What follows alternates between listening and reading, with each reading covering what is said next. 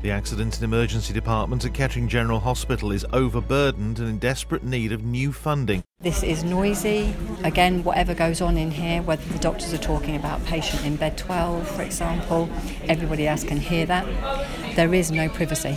The difficulty we have at Kettering General Hospital is the A&E department, which when it was constructed 25 years ago was designed to cope with 45,000 uh, visitors uh, and it's expected to go through 100,000 attendances this year.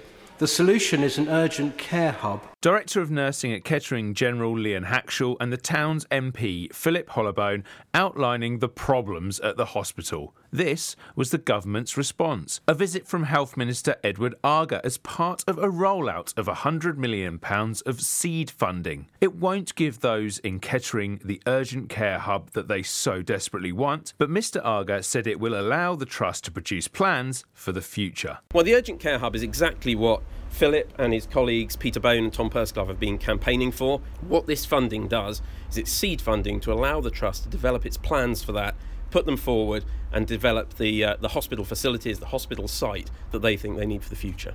Is there any idea of how long this process will take? There's there's people who, as, as you mentioned, we've got an overcrowded hospital. How long is it going to be before this seed funding becomes a plan, becomes actual money that can turn into an urgent care hub? Well, that seed funding will come through over the next couple of years to the different hospital trusts in that in that bundle for the HIP2 funding. 21 different trusts there, of which this is one.